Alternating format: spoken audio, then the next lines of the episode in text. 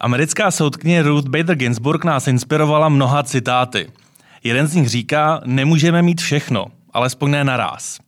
K tomu, abychom její slova přijali do svého života, musíme dozrát. Tři dámy, které jsou dnes ve studiu Info.cz, patří k zástupkyním nejmladší generace právniček.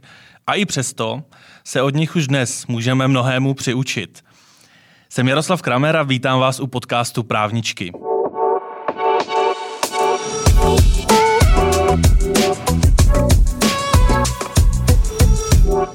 Mými hosty jsou ve studiu Info.cz Andrea Procházková. Dobrý den.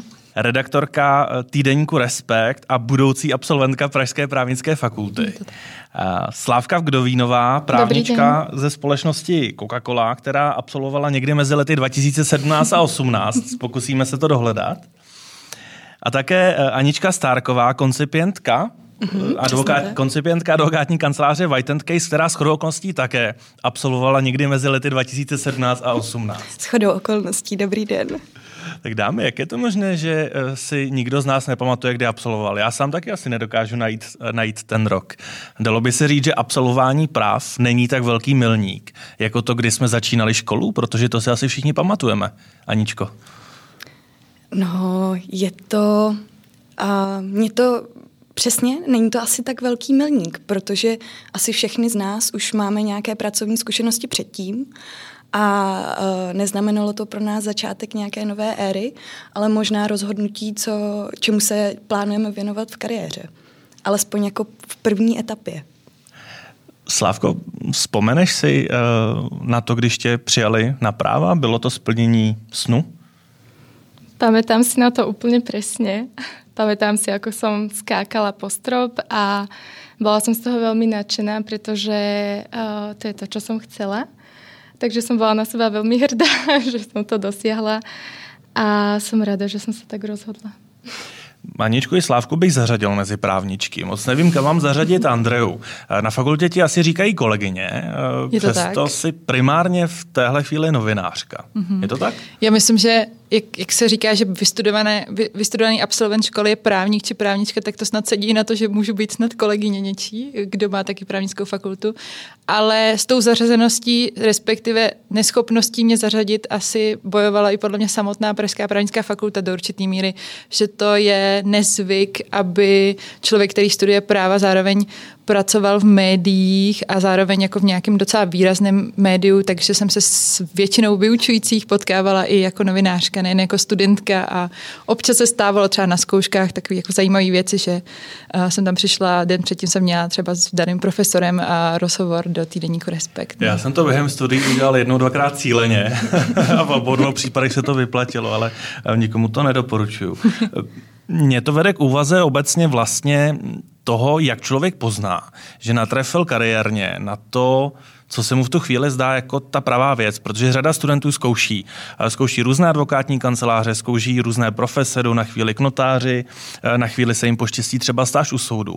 Vy všechny tři na mě působíte tak, že vlastně po škole nebo ke konci školy máte celkem jasno a že už si linkujete vlastně relativně úspěšnou kariéru. Tak Slávko, jak to bylo? Věděla si rovnou, že chceš být podnikovou právničkou? Určitě jsem to nevěděla hneď. Eh, potrebovala som si to vyskúšať. Vlastne ja som prešla od všelijakých tých stáží, ako si spomínal, eh, cez prokuratúru, cez advokátsku, eh, cez súdy a k podnikovému právu som sa dostala až na koniec. Bola to jakoby ta posledná cesta z tých mojich uh, skúšok, ktoré som prešla. A ostala som pri nej, pretože ma to najviac baví. A to je, myslím si, že to najdôležitejšie, aby nás ta práca bavila. Takže ja som úplne stotožnená s tým, čo robím a spokojná a myslím si, že vtedy nám ta práce ide od ruky. Aničko, jak je možné, eh, že nejsi kosmonautkou, protože jsem se dozvěděl, že ještě během studií práv si, si na jedné ze stáží v zahraničí si věnovala tématu Space Law. Já jsem měla to štěstí, že jsem studovala uh, Erasmus uh, na Lucemburské univerzitě. kde jeden z výukových programů, což bylo shodou okolností LLM, tak se zabýval vesmírným právem.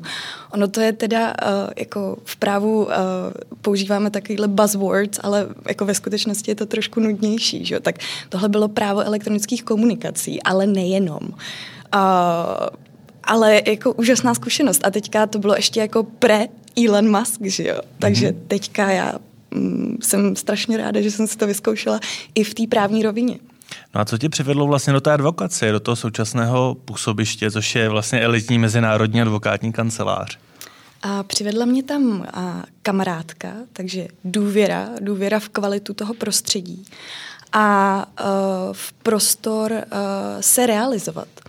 Ono uh, by se mohlo zdát, že to je nějakým způsobem uh, hodně jako velká korporace a je to velká korporace, ale zároveň je to natolik unikátní pracovní prostředí, že je mi dávána svoboda vlastně i uh, brát uh, pro bono projekty a realizovat je od začátku do konce a vlastně dostávat tomu uh, gro toho práva, což je být schopen poskytnout tu pomoc uh, tomu, kdo ji potřebuje. A to si myslím, že per se je to právo o lidech pro lidi a jsem ráda, že to můžu realizovat i na téhle pozici. Andreo, eh, vládnu, ale jen trochu. Říká Aha. ti to něco? Ano, to napsal můj šéf tuto knihu, ne? Vládneme? Ne, ne. Vládnu, ale jen trochu. Je eh, tvůj první dohledatelný článek z Respektu, který si psala samostatně jako autorka. Tyjo. Eh, z července 2017. Tak vidíš, teď bych dala kredit svýmu šéf-redaktorovi. Eh, vzpomeneš si, o čem to bylo? Jako matně a mám pocit, že to bylo vo vládě tehdy teda Bohuslav Sobotky, ve který byl Andrej Babiš a myslím, že to bylo o nějakém zákoně, ale už přesně nevím, o čem to bylo. Bylo to o legislativě o tom, že končící poslanecká sněmovna už nestihne ano. vlastně do voleb e, přijmout důležitý zákony. E, máš nějak představu, kolikrát jsi se během té své novinářské činnosti věnovala právu?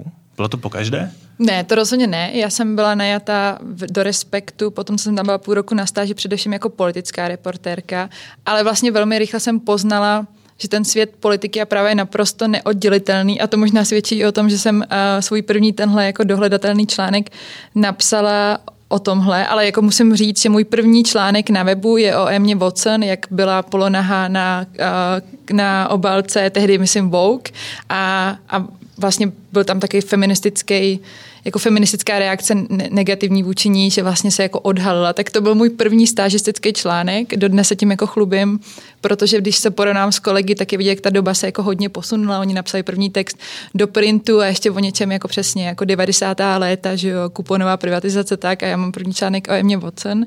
Ale jinak to se, to se přidávalo až postupem. Já až teď mám pocit, že mám jako trochu větší sebevědomí na to, abych si troufala některé věci i hodnotit. To znamená, že předtím právní komentáře ode mě moc nebyly.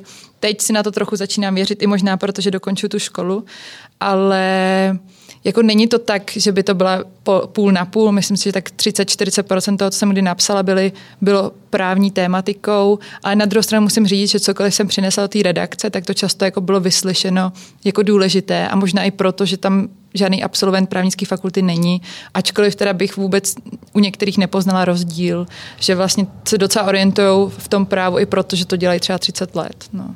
Nelákalo tě někdy zkusit si vyloženě tu právnickou profesi. Ono, řada novinářů, kteří se věnovali justici, tak nakonec přešla.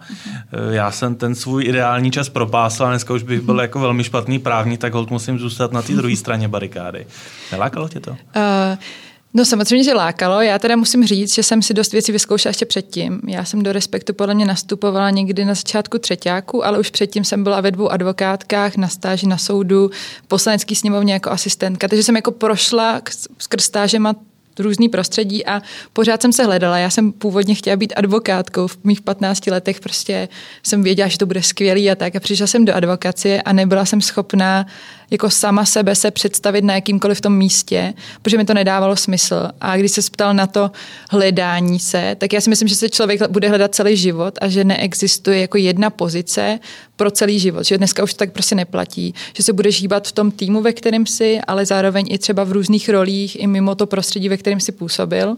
A že pro určitou část života ti přijde něco správný a něco ne. A něco ti bych řekla, dává smysl. A já jsem vlastně v tom respektu nějak našla jako propojení své osobnosti a to, že mám nějaký eset, prostě přidanou hodnotu k tomu, co třeba ta novinařina moc neobsahuje a to je to právo, což víš určitě stejně jako já, že ta právní znalost je tam jako minimální ve smyslu toho jako odborného pochopení, možnost jako kritizovat ty věci, protože vlastně máš za sebou tu školu a tak něco tušíš. No. Takže vlastně nevím, co byla otázka, ale Hele, doufám, že jsem odpověděla. Vlastně taky ne. Když poslouchám, co všechno máte za sebou, a diváci videozáznamu vidí, že jste všechny opravdu extrémně mladé eh, v eh, kontextu toho, co máte už za sebou. Eh, prosím diváky, aby se necítili špatně, protože tohle jsou výjimečné příběhy, neznamená to, že vy děláte něco špatně. Jste cílevědomé a nebojíte si to říct, že jste cílevědomé? Slávko. Ja si myslím, že každý by sme mali vedieť, čo chceme a ísť si za tým. Um, neviem si predstaviť, že by som len tak sa plácala životom, takže ja si myslím, že uh, každý si musí určiť ten svoj cieľ, ktorý chce dosiahnuť a ísť si za ním. Um, ale ten tvůj postup vlastně úplně od trainee právníka až po eh, běžného plnohodnotného právníka v týmu, eh, který dokonce má čím dál tím důležitější postavení v rámci té organizace, protože, co jsem se doslechl, tak eh, na, na tvé rady v mnoha oblastech opravdu kolegové dají, tak byl relativně dynamický.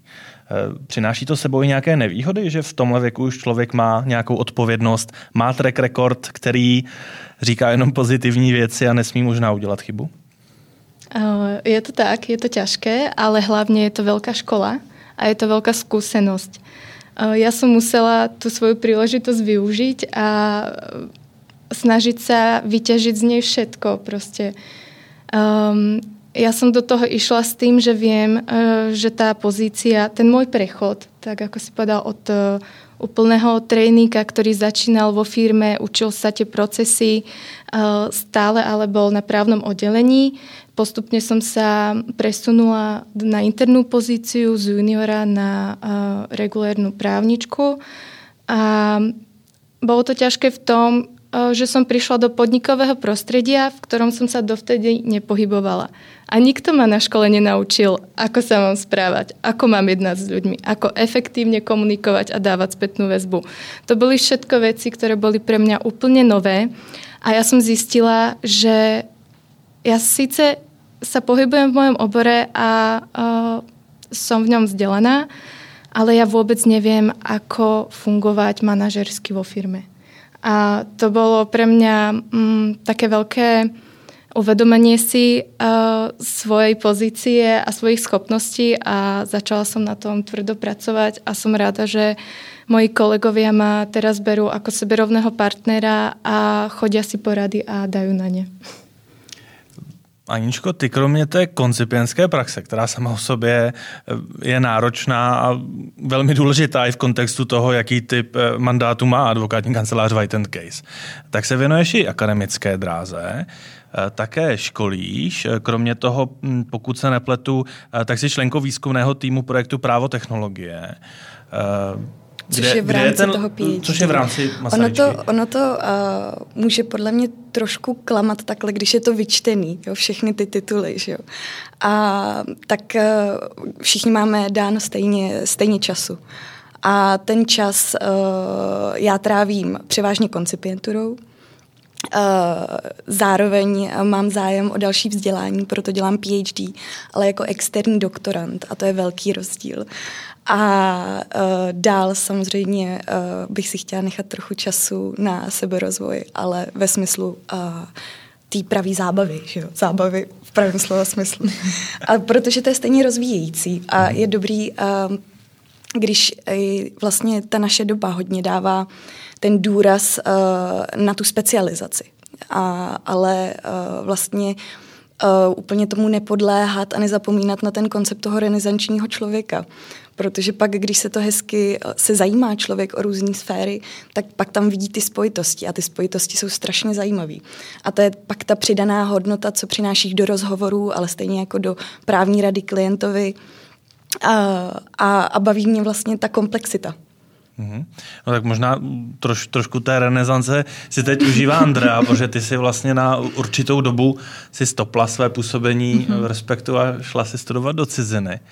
Uh, proč? proč? Nechtělo se ti pokračovat, budovat tu úspěšnou dráhu hmm. novinářky? Přiš, přišlo ti, že přicházíš o něco z hlediska těch studií ještě? Já upřímně jako zpětně stále reflektuju, proč jsem odjela, protože samozřejmě jinak jsem se dělala, když jsem se proto rozhodovala, když jsem odjížděla, když se teď jako budu postupně vracet.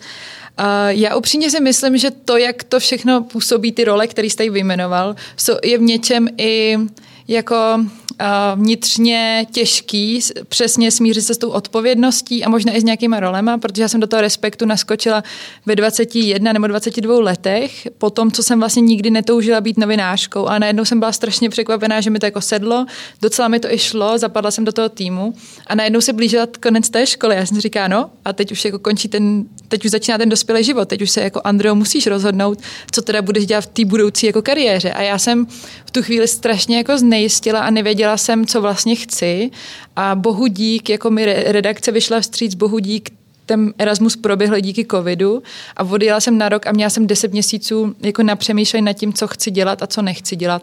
A nakonec jsem se vrátila k tomu, že to chci dělat, ale pro mě to bylo jako asi vypadnutí z toho stereotypu, z toho zajetého systému, od těch všech vnějších vlivů, od těch všeho vnějšího jako očekávání, abych sama se nad sebou jako mohla zamyslet, co teda vlastně já chci, v čem mi to jako přijde dobrý a v čem ne.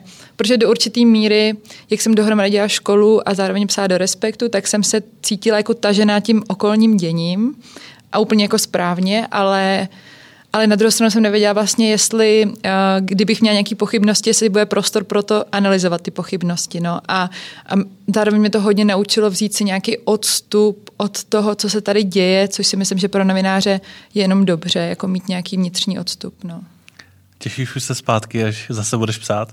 Jako těším se hodně. Už se těším třeba dva měsíce, protože uh, zvlášť teď jako je to hodně zajímavá doba, co se týče politického hlediska a těším se na volby. Já jsem si teda upřímně tak jako po, povědom, podvědomě naplánovala ten Erasmus mezi volbami, abych přímo jako přijela a v srpnu už jako psala o té volební kampani, která proběhne v říjnu. A teď mají hlasovat o důvěře vlády, tak já jsem si úplně říkala, že mi to nemůžou zkazit ten plán a že nemůže padnout teď vláda, protože v říjnu já počítám s tím, že budu prostě jako v těch uh, štábech volebních, což je jako nejzajímavější práce podle mě novináře. No.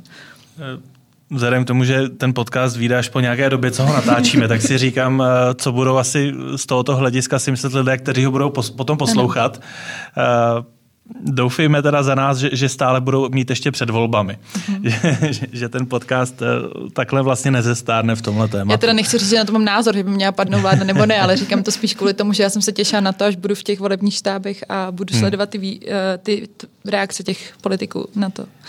Aničko, ty už jsi zmiňovala svoji pro bono práci um, a i když um, si možná z mého pohledu trošku zlehčovala výčet těch pozic, který máš. Mně to přijde vlastně jako skvělý a naopak bych uh, to tady s hrdostí klidně znovu zopakoval. Uh, tak to u některých tvých kolegů může vzbuzovat zájem z hlediska toho, kde na to všechno bereš energii a čas. A konkrétně je to dotaz od tvé kolegyně z kanceláře Ivy, která by se tě ráda skrz tady ten podcast zeptala, kde bereš inspiraci a energii na nové pro bono projekty vzhledem ke své pracovní vytíženosti. No to... Uh, já se teda musím asi přiznat, že jsem trochu extrémista ale doufám, že se to věkem zlepší, že, že, že ze stárnu a, a budu umírněnější a myslím si, že to je i jako taková uh, vlastnost toho mládí. Ale uh, já vlastně beru inspiraci z okolí. Mně přijde, že na každém člověku, co potkám, tak je něco strašně zajímavého. A uh, může to být úplně kdokoliv. Nemyslím si, že, nebo určitě mám štěstí na lidi ve svém okolí, ale uh, každý má příběh nebo alespoň tu jednu zajímavou věc, ke který za ten život dospěl. Mm-hmm. A přijde mi, přijde mi uh, nejdůležitější zvědavost a ochota, uh, ochota vlastně poslouchat ty lidi a jenom nevyprávět, co děláš ty, protože pak se nikdy nic nedozvíš. No, ty jsi možná poslouchala první, první pod, podcast Kateřinou Šimáčeho, kde jsem začínal tím, jak je důležité i naslouchat těm, kteří jsou kolem nás. A tak teď jsi mi mohla Ale trošku teď už. Teda. Teď už musíš. teď už musím. Slávko, tvůj šéf mi řekl, že to u vás funguje tak, že když něco řekne Slávka, tak to platí. Ehm, jak se přitom udržet nohama na zemi, protože přeci jenom stále člověk eh, si tu kariéru buduje a velmi rychle může nabít dojmu, že teď už jako, teď už teda jsem ten boss. Tak jak se udržuješ nohama na zemi? No, ja som veľmi vďačná že, za tieto slova a za jeho dôveru, ale ja som k sebe dosť kritická a stále sa snažím analyzovať tie moje rozhodnutia a pýtať sa, či to bolo správne. A aj keď na nich dostávam napríklad pozitívnu spätnú väzbu, napríklad od šéfa, alebo si ju vyžiadam od kolegu, um, ja stále potrebujem eh, niečo viac. Čiže ja sama hľadám, ako som to mohla urobiť lepšie. Vraciam sa k tým rozhodnutiam, čo nehovorím, že vždy je správne, ale eh, mne to veľa dá. Mňa to potom posunie v tých rozhodnutiach, ktoré môžem urobiť neskôr.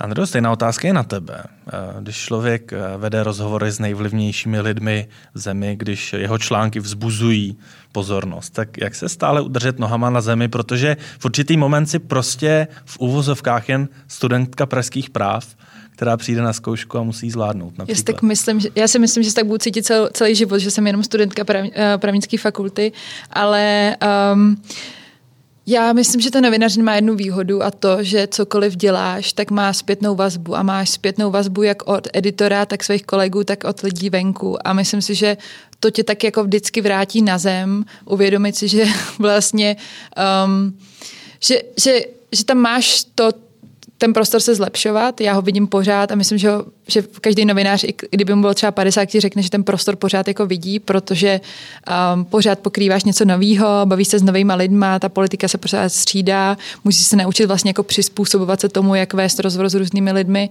A, a zároveň uh, pro mě to je jako určité vědomí, občas až děsivé té odpovědnosti, že já cokoliv napíšu, neříkám, že cokoliv, ale myslím si, že většinu toho, co bych napsala a otiskla to a nebylo by to fair, tak tak to dopadne na ty lidi. A, a mě dával můj editor Ivan Lamper takovou skvělou radu, že si mám vždycky představit, že píšu jako o svém příbuzným. A jestli to je fair, je co, co jim vytýkám, nebo co jim jako, co, co, když jsou to kritické články, protože o politice prostě jako koukáš na to víc kriticky, tak jestli je jako fair, jak o nich píšeš, co jim jako přiřazuješ, co jim nepřiřazuješ, to, jestli se dostatečně bavil se všemi, jestli náhodou si něco jako nedomýšlíš, jestli to není nějaký tvůj příběh v hlavě, který jako, přes který nechceš slyšet, co oni říkají.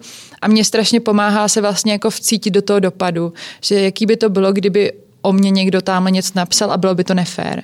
A, a já neříkám, že nejsem kritická, já myslím, že jsem docela poměrně jako jako férová v tom, jak s lidmi jednám a zároveň, si, zároveň to není tak, že obněkčuju svůj přístup, to rozhodně ne, ale myslím, že ta férovost toho, jak o někom píšeš, co mu vyčítáš, je jako důležitá a mě to vlastně vrací na, takový, na tu zem, že jsem vlastně jeden článek v tom uh, jeden článek v tom systému hmm. ve smyslu toho člověka a že i to, co napíšu, vlastně mluví tím celým časopisem, což nejsem jenom já.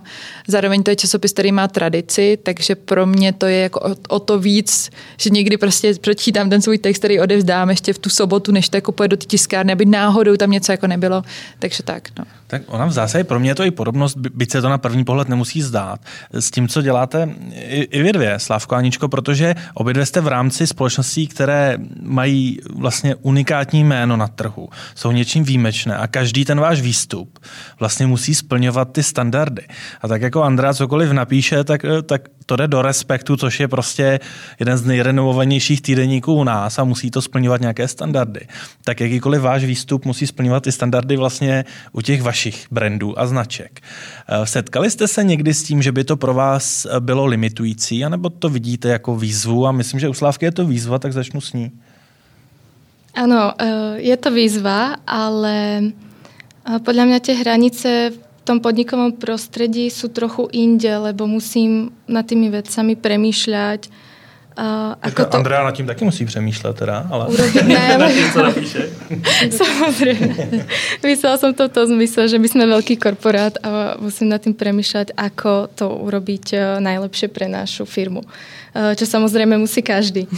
A v tomto prostredí je to niekedy ťažké, pretože uh, my by sme boli bytí za každé maličké pochybenie.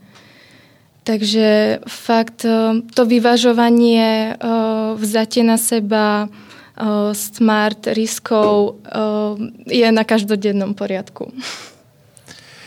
Aničko, jak ty jsi se zžila s tím, že vlastně dodáváš eh, palivo eh, do lokomotivy, která celosvětově možná jede nejrychleji v rámci advokátních kanceláří? Já jsem se naučila naprosto oceňovat spolupráci, protože uh, i když uh, můj výsledek, který odezdám sama za sebe, bude kvalitní, tak nikdy nebude takový, jako kdybych uh, jako kdybych na něm spolupracovala s více lidma, s týmem. Ten, um, ten uh, vlastně výsledek je kompilátem uh, velmi chytrých lidí, uh, je několikrát ověřován uh, seniornějšími a takže uh, mě na tom fascinuje vlastně ta, ta perfekce mm-hmm. um, ta perfekce a možnost se spolehnout na toho člena týmu. Ale není to někdy limitující? Ne, ne, nedostane se někdy člověk do situace, kdy třeba se ten den necítí tak perfektně, aby mohl podat ten perfektní no, výkon? No, uh, to určitě ano, to určitě ano, ale myslím si, že to prostředí zároveň uh, si to uvědomuje, že ne, ne vždycky jste stoprocentní a je jenom důležitý uh, to komunikovat a pak je tam naprostý pochopení a není, není, problém, uh, není problém s tím, samozřejmě v naší práci deadliny, to zařídit nějak jinak, ale musí se to včas řešit. A právě ta diskuze, diskuze je hodně důležitá. Andrea, ty jsi chtěla něco dodat? Já jsem chtěla říct, že vlastně podle mě uh, v té odpovědnosti, kterou tady všichni tři do určité míry neseme z té role, ve které působíme, je jako jeden velký rozdíl. U mě tam není ten finanční aspekt. Jako samozřejmě může být, to bych ale něco musela hodně, hodně jako zkazit a nikdo by nás mohl zažalovat, ale rozhodně to není jako každodenní riziko toho, že prostě přesně nedodržím de- deadline a mého klienta to bude stát půl milionu nebo Bůh ví co, já vlastně nevím ani ty částky a nechci vědět. A pro mě pro mě v tomhle je to ještě další vlastně přidaná zátěž, co na těch vlastně advokátech nebo právnících jako in-house obdivuju, že to vlastně zvládají. Jako já neříkám, že podle mě jediné, co novinář vlastně má, aby mohl působit, je jako důvěra toho okolí nebo těch jeho respondentů, že přesně nebude neférový. Možná bude kritický, možná bude nepříjemný a nikdy vlastně nebude, to, nebude psát jako lži, nebude převracet ty věci, nebude na schvál někoho jako zneužívat pro něco. Což je taky jako velká důležitá věc. A já si to uvědomu a právě proto vlastně se snažím být ke všem jako podobně nastavená. Ale myslím, že ten finanční aspekt tomu dává ještě takovou jako třešničku navíc té odpovědnosti mm-hmm. a pro mě by to třeba bylo hodně stresující. No. Je to pro vás stresující, dámy? Uh, já cítím v první řadě tu odpovědnost vůči tomu týmu. Uh-huh. To znamená, že čím lepší práci odvedu, tím méně práce budou mít lidi nade mnou. Uh-huh. A vím, jaký je jejich čas cený. A, takže pro mě v první řadě by to bylo selhání jako vůči kolegům. Um, a ten finanční aspekt, uh, já jsem byla na stáži vlastně u našeho klienta v Avastu a přesně v tom in-houseu je to jako trošičku ještě něco jiného, protože tam na vás neustále tlačí biznis a snaží se vlastně uh, vám říct, že to, co jim radíte, vám nepřinese ten zisk, který je prostě alfa omegou toho podnikání. U nás uh, v advokaci my máme trošičku odstup vlastně od těch okolností. To znamená, že uh, nemůžeme být tak idealističtí jako v akademii, což se mi na ní strašně líbí. Hmm Uh, ale na druhou stranu vlastně nemusíme učinit to biznisové rozhodnutí. Uh-huh. My vlastně uh, jenom vykládáme zákon. Jenom. Ono je to jako taky docela složitý. Teď nám tady houká siréna, do toho to naštvalo pejska, ale já bych rozhodně nestopoval, protože podcast je příjemný a diváci pochopí, že ho přetáčíme eh, zřejmě ve středu ve 12 hodin. To tak? Jak tak podle sirény poznáme. Slávko, ty jsi byla eh, za poslední rok dvakrát vyhlášena hrdinou měsíce v rámci Coca-Coly. Eh, co to je za, za ocenění, jak, jak si k tomu přišla a, a nepřidává to ještě možná trošku víc té odpovědnosti, když celá firma ví, že Slávka je tento měsíc hrdinkou? Ďakujem, ale ja by som k tomu povedala, že to ocenenie si veľmi cením, ale nie som za ním len ja, pretože na to, aby som ho dostala, ma musel niekto nominovať, musel napísať, čo to pre neho znamená, čo som, ako som mu pomohla, v jakom projekte, prečo som tam bola dôležitá. A e, není to len o mne. Ja by som to nedokázala bez tých ľudí, ktorí sú okolo mňa. Čiže mm, je veľmi dôležité mať ten tým, s ktorým ste zohratí a s ktorým si viete veci vydiskutovať, o, urobiť určité kompromisy a spolupracovať. Um, takže ja som akože veľmi rada za tieto ocenenia, ale myslím si, že uh, je za tým ocenením viacej ľudí, než on moja tvár. Hmm. To s tím všechno až téměř idylicky dáme. Já jako marně přemýšlím, aby, aby posluchači podcastu si nemysleli, že oni možná dělají něco špatně ve své práci, pokud se takhle idylicky necítí. Tak hm. možná pojďme, eh, pojďme každý říct, eh, kdy naposledy se vám do té práce fakt nechtělo. Andreo. Uh, tak já jsem teď nebyla rok v práci, takže nemůžu říct, že se mi teď uh, nechtělo, ale uh, předtím já vlastně mám pocit, že je nutné říct, že to není vůbec tak idealistické, uh, protože ta novináře má jako jednu velkou nevýhodu, to, že se musíte přizpůsobit tomu, co se děje a může se to stát v 10 hodin večer, může se to stát v 5 hodin ráno, což s současným premiérem je docela pravděpodobný. A, takže to je takový to, že vlastně nastavování balancu mezi volným život, mezi jako volným časem a pracovním životem je jako velmi těžké, já to neumím a podle mě to nikdy nebudu umět a občas ten člověk prostě v pátek, když máte tu uzávěrku a jste, jste prostě už jako v 10 hodin večer, sedíte tam a říkáte si, já už to prostě nepřepíšu tak, aby se to někomu líbilo. Máte, po sob, máte týden po tom, co prostě obíháte všechny politiky a chcete jednu větu po nich třeba jenom, ale trvá 30 minut, než tu větu jako dostanete z nich a, a musíte si vytrpět jako dost dalších jako řečí okolo toho. Mm. A, takže vlastně jako nakonec se cítíte, jako, že jste rádi, že už je pátek, že už jste to jako odevzdali a že bude teda sobota, vy vyspíte se ráno, vstanete v 10 a říkáte, hm, a zítra musím posílat typy do respektu, co bude psát příští týden. Takže na jednu stranu, jako ono to zní skvěle, já jsem strašně moc ráda za tu příležitost, ta práce mě baví, ale asi je důležité říct, že to má svoje oběti v podobě jako volného času, možná nějaký jako flexibility vůči komukoliv jako jinému, takže schůzky probíhají tak, promiň, spadla vláda, teď nemůžu, nebo promiň, bude se hlasovat o o tom, že spadne vláda, nebo prostě cokoliv se stane, tak to je typická SMS, který, který, kterou jsem odmítala, nebo se omlouvala, že nemůžu dorazit na nějakou schůzku. No. A tím trpí to okolí a pokud je s tím nesrozuměné nebo to nechápe, tak je to pak jako těžké to celé tohle jako dávat dohromady. Aničko, když Andra zmiňuje ten work-life balance, hmm. od kdy si vlastně začít nastavovat ty hranice? Je to už opravdu od třeba doby těch studií, protože ona i ty studia umí být v kombinaci s nějakou praxí v celku časově hmm. náročná. A jak jsem zmiňovala, že jsem extrémista, tak já s tím mám obrovský problémy, protože do všeho se vrhám na 180% a jsem pohlcená a přestávám existovat a pak eh, vlastně přecházím do dalšího extrému, že zjišťuju, že takhle to prostě dál jako nejde že to okolí uh, je zklamaný, že nejsem schopná dostat uh, vlastně slibům uh, v tom osobním životě. A v tu chvíli se mi do práce moc nechce, protože cítím, že teďka by měla být ta priorita prostě někde jinde. A, mm, a obrovsky se to podepisuje jako zvlášť, protože rodina je daná. Myslím si, že uh, mě viděli vyrůstat a splodili mě, že jo. Tak, uh, že tam, uh, že to pochopení je tam obrovský.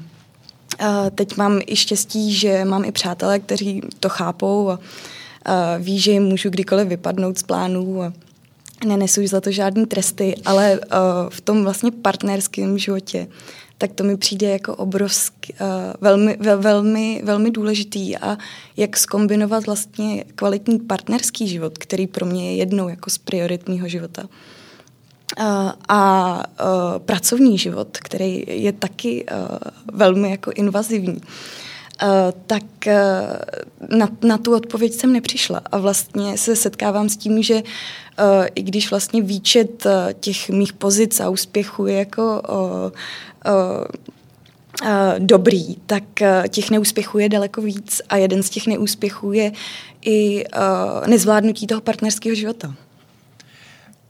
Slávko nabízí Aničce odpovědi na, na to, co zmiňovala práce v Coca-Cole? Uh, musím nájsť nejakú diplomatickú odpoveď. Nie som si úplne istá, ale myslím si, že to dosť závisí od osobnosti a od toho, čo my vlastne chceme. A myslím si, že keď sme mladí, tak tie priority máme nastavené trošku inak, ako keď už máme rodinu, väčšiu zodpovednosť. Takže my sme možno v tomto to máme asi ľahšie, že zatiaľ tie svoje rodiny nemáme a vieme ten svoj čas balancovať inak. Um, neviem, nejaký dokonalý návod na hranice. Asi je najlepšie, keď si my sami vieme povedať, čo je pre nás dôležité, že viem si povedať, teraz je to naozaj ten čas, ktorý chcem stráviť s priateľmi, s rodinou a nezáleží, či to má byť presne 8 eh, hodín alebo 4. Mm. Treba to nastavovať asi podľa aktuálnej situácie. Eh, Slávko, já tady mám dotaz od tvého šéfa, od Lukáše který zní, eh, co tě Slávko v práci, v té neprávní části, zaujalo nejvíce. Eh, a co naopak v rámci korporace byla, bylo negativní překvapení? To, to je otázka tak. na tělo. Já bych si rozmýšlel pozorně, co odpovím. Najtěžší otázka nakonec. Takže uh, já jsem přišla na to, keď jsem přišla do podnikové sféry, že je to niečo úplne iné, čo som doteraz zažila, alebo ako som si to predstavovala. Proste ten podnik, e, to fungovanie. Ja som prišla do firmy, ktorá je obrovská, e, ten korporát je e, neskutočná chobotnica a my ten právny tým nemáme taký veľký, aby sa každý venoval jednej konkrétnej oblasti a robil ju odborne a najlepšie. My musíme vedieť všetko, byť uh, pre našich interných klientov tým partnerom, ktorý im poradí a od ktorého nebudú len počuť paragraf. Takže pre mňa to bola presne tá zmena možno v myslení, uh, na rozdiel od advokácie alebo teda tej štátnej správy, uh, v tom, že ja musím vedieť byť ľudská a vedieť poradiť tým mojim interným klientom. A to bolo asi také najväčšie prekvapenie, to pozitívne. A ta druhá vec bola... To negatívne překvapenie. to negatívne. Tak mňa možno prekvapilo, že aj keď je to taká obrovská korporácia, tak možno nemá všetky procesy vycibrené na 100%, čo by som asi očakávala. Ale vlastne to, že to nebolo možno nastavené úplne e, dokonalo, tak dávalo priestor na to, aby som si to nejak prispôsobila. Ja som si napríklad zobrala pod seba compliance agendu, kde tie procesy úplne nefungovali a snažila som sa komunikovať s týmom alebo s tou našou skupinou, ako by sme to vedeli zlepšiť, aby to tí ľudia chápali, že je to súčasť našej kultúry, že etika a celkovo zásady sú našou integrálnou súčasťou a máme sa tak chovať. Takže my sme hľadali cesty, ako to spojiť a včleniť to do tých ľudí a myslím si, že sa nám to celkom podarilo. Uh, máme najlepšie čísla z tej z našej skupiny Coca-Coláckej, takže na to som fakt hrdá, že aj keď tu bola tá negatívna vec, a to nehovorím, to je možno viacero tých procesov, ale že vždy je tu šanca proste ich zlepšiť. Krásně diplomatická odpověď, že bude spokojený a Lukáši zdravíme. Eh, dámy, kdybyste si měli vybrat jednu osobnost a ideálně právničku, když už se podcast jmenuje právničky, která by vás eh, měla, mohla mentorovat z minulosti, současnosti, možná nějaká z budoucnosti, kdo ví. Eh, kdo by to byl? A začnu s, a začnu s Andreou. Ty teď jsme dal nejméně prostor na to si to promyslet. Samozřejmě. Takže to říkám jenom dopředu, protože je první odpověď, která mě jako napadla, tak vůbec není jako Češka, je to američanka irského původu Samantha Power, což která působila v v administrativě Baracka Obama, Obamy a zabývala se vlastně původně novinářka, pak šla na Harvard, myslím, doufám, že šla na Harvard a tam si udělala nové magistra a tak nějak jako propojovala všechno čemu se věnovala, ať jsou lidský práva, to psaní, to, že teda pak měla pocit, že tu změnu chce jako táhnout dál, tak mně se vlastně líbilo to, že mně se na ní líbí to, že ona dokázala jako multioborně vlastně řešit ty věci, psát o tom, přemýšlet o tom. A to asi když jsi mi nedal teda prostě na to myšlení, tak to byla první jako žena, která mě napadla, která je právnička, ale tak úplně ne a já si myslím, že se na mě trochu hodí. No. Uh, takže by si se od ní chtěla naučit uh, tu, ten snadný multioborový přechod při tom psaní, já jsem od ní četla teda knihu, který, kterou, kterou doporučuji, jmenuje se to, teď ne, jo, Education of Idealist a ona dělá skvělý storytelling a já si myslím, že storytelling je klíč k docela dost věcem a nejen jako v novinařině, ale i v té advokaci, myslím to, jak se píšou určité věci, na, mm-hmm. podání, nálezy, tak, tak dělá svoje a, a v, myslím, že tady v tom světě, který je strašně jako zmatený, my mo, moc se v tom neumíme ani sami orientovat, včetně novinářů, tak napsat dobrý příběh, který je jako fakticky podložený a zároveň se dobře čte, přístupný pro dost lidí, je podle mě jako klíč k tomu, jak dneska teda informovat ty lidi, což pro mě jako pro novinářku i vlastně myslím jako právničku, snad už to můžu říct a doufám, že v září udělám tu obhajobu, tak je důležité. No. Aničko, koho by si jako mentorku vybrala ty? Um, jako mentorku asi mojí kmotřičku, což uh, uh, zvolila bych to kvůli tomu, že nemám moc ráda tu ikonizaci. Mm-hmm nebo pro mě, pro mě vlastně mom, lidi z mýho okolí jsou ty vzory.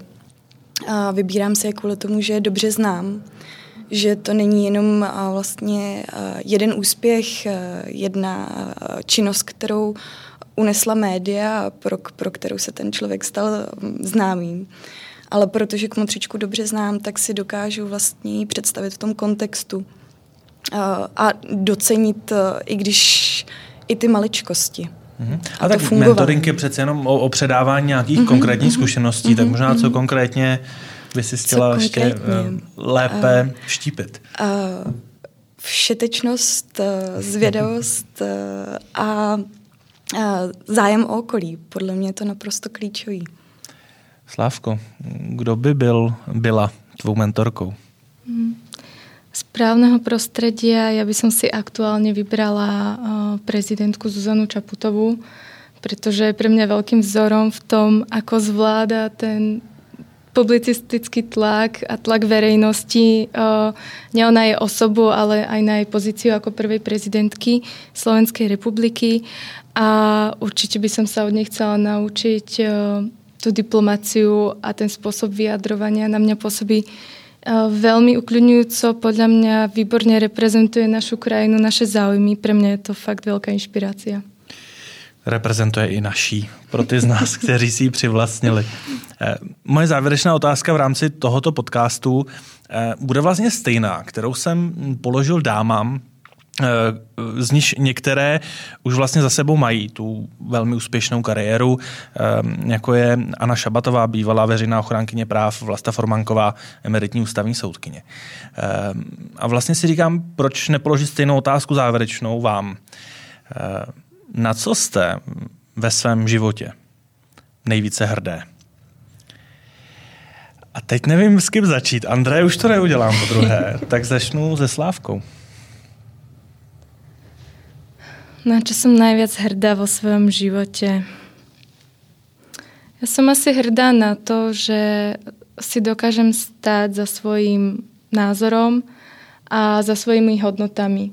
Že nie som ochotná prekročiť určité hranice a to je pre mňa naozaj dôležité, aby som sama so sebou vedela ďalej fungovať v živote. Hm. Aničko? Um, na upřímnost asi na upřímnost a transparentnost. To mm, vždycky, když jsem zvolila tu cestu a jako zástupce téhle generace nám tyhle hodnoty jsou blízký, myslím si, že oproti uh, té starší už uh, tradičně to takhle nebývá, ale vždycky, když jsem zvolila tu cestu a možná právě proto, že jsem někde třeba na pomezí těch generacích, tak ještě činím tu volbu jako vědomně. Uh, tak eh, vždycky se to vyplatilo a vždycky, eh, a vždycky to vyčistilo vzduch a vlastně z jakýchkoliv problémů a, a to umožnilo dělat uh, informovaná rozhodnutí, která jsou férová.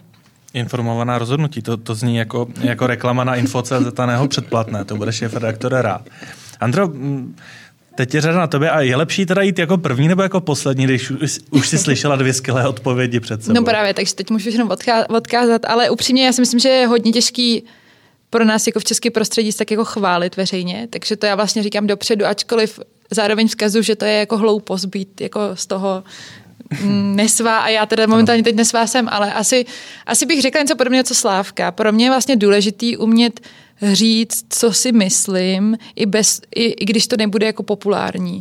Protože přesně je to v souladu uh, s nějakými hodnotami, možná mýma vědomostma a zároveň bych taky jako řekla, že uh, já mám takový jako idealizovaný cíl té férovosti, co jsem tady už zmínila určitě jako několikrát, ale pro mě jako pro novinaře to je vlastně strašně důležitý, aby ty lidi třeba fakt nebyli spokojení s tím, co jim říkám, ale zároveň neměli pocit, že um, že to je jako mimo, že jsem si něco vymyslela a že to si myslím, že je vlastně základ i té novinařiny, to, že se máš vždycky odkazovat zpět k těm faktům a jako méně parafrázovat, co by tak mohlo být, protože když parafrázuješ, tak každý z nás má nějaký kontext, ve kterém jsme se jako narodili, vyrůstali, kdo jsou naši přátelé a v tu chvíli vlastně už ztrácíš to, že se odchyluješ od té, od té podstaty věci. No.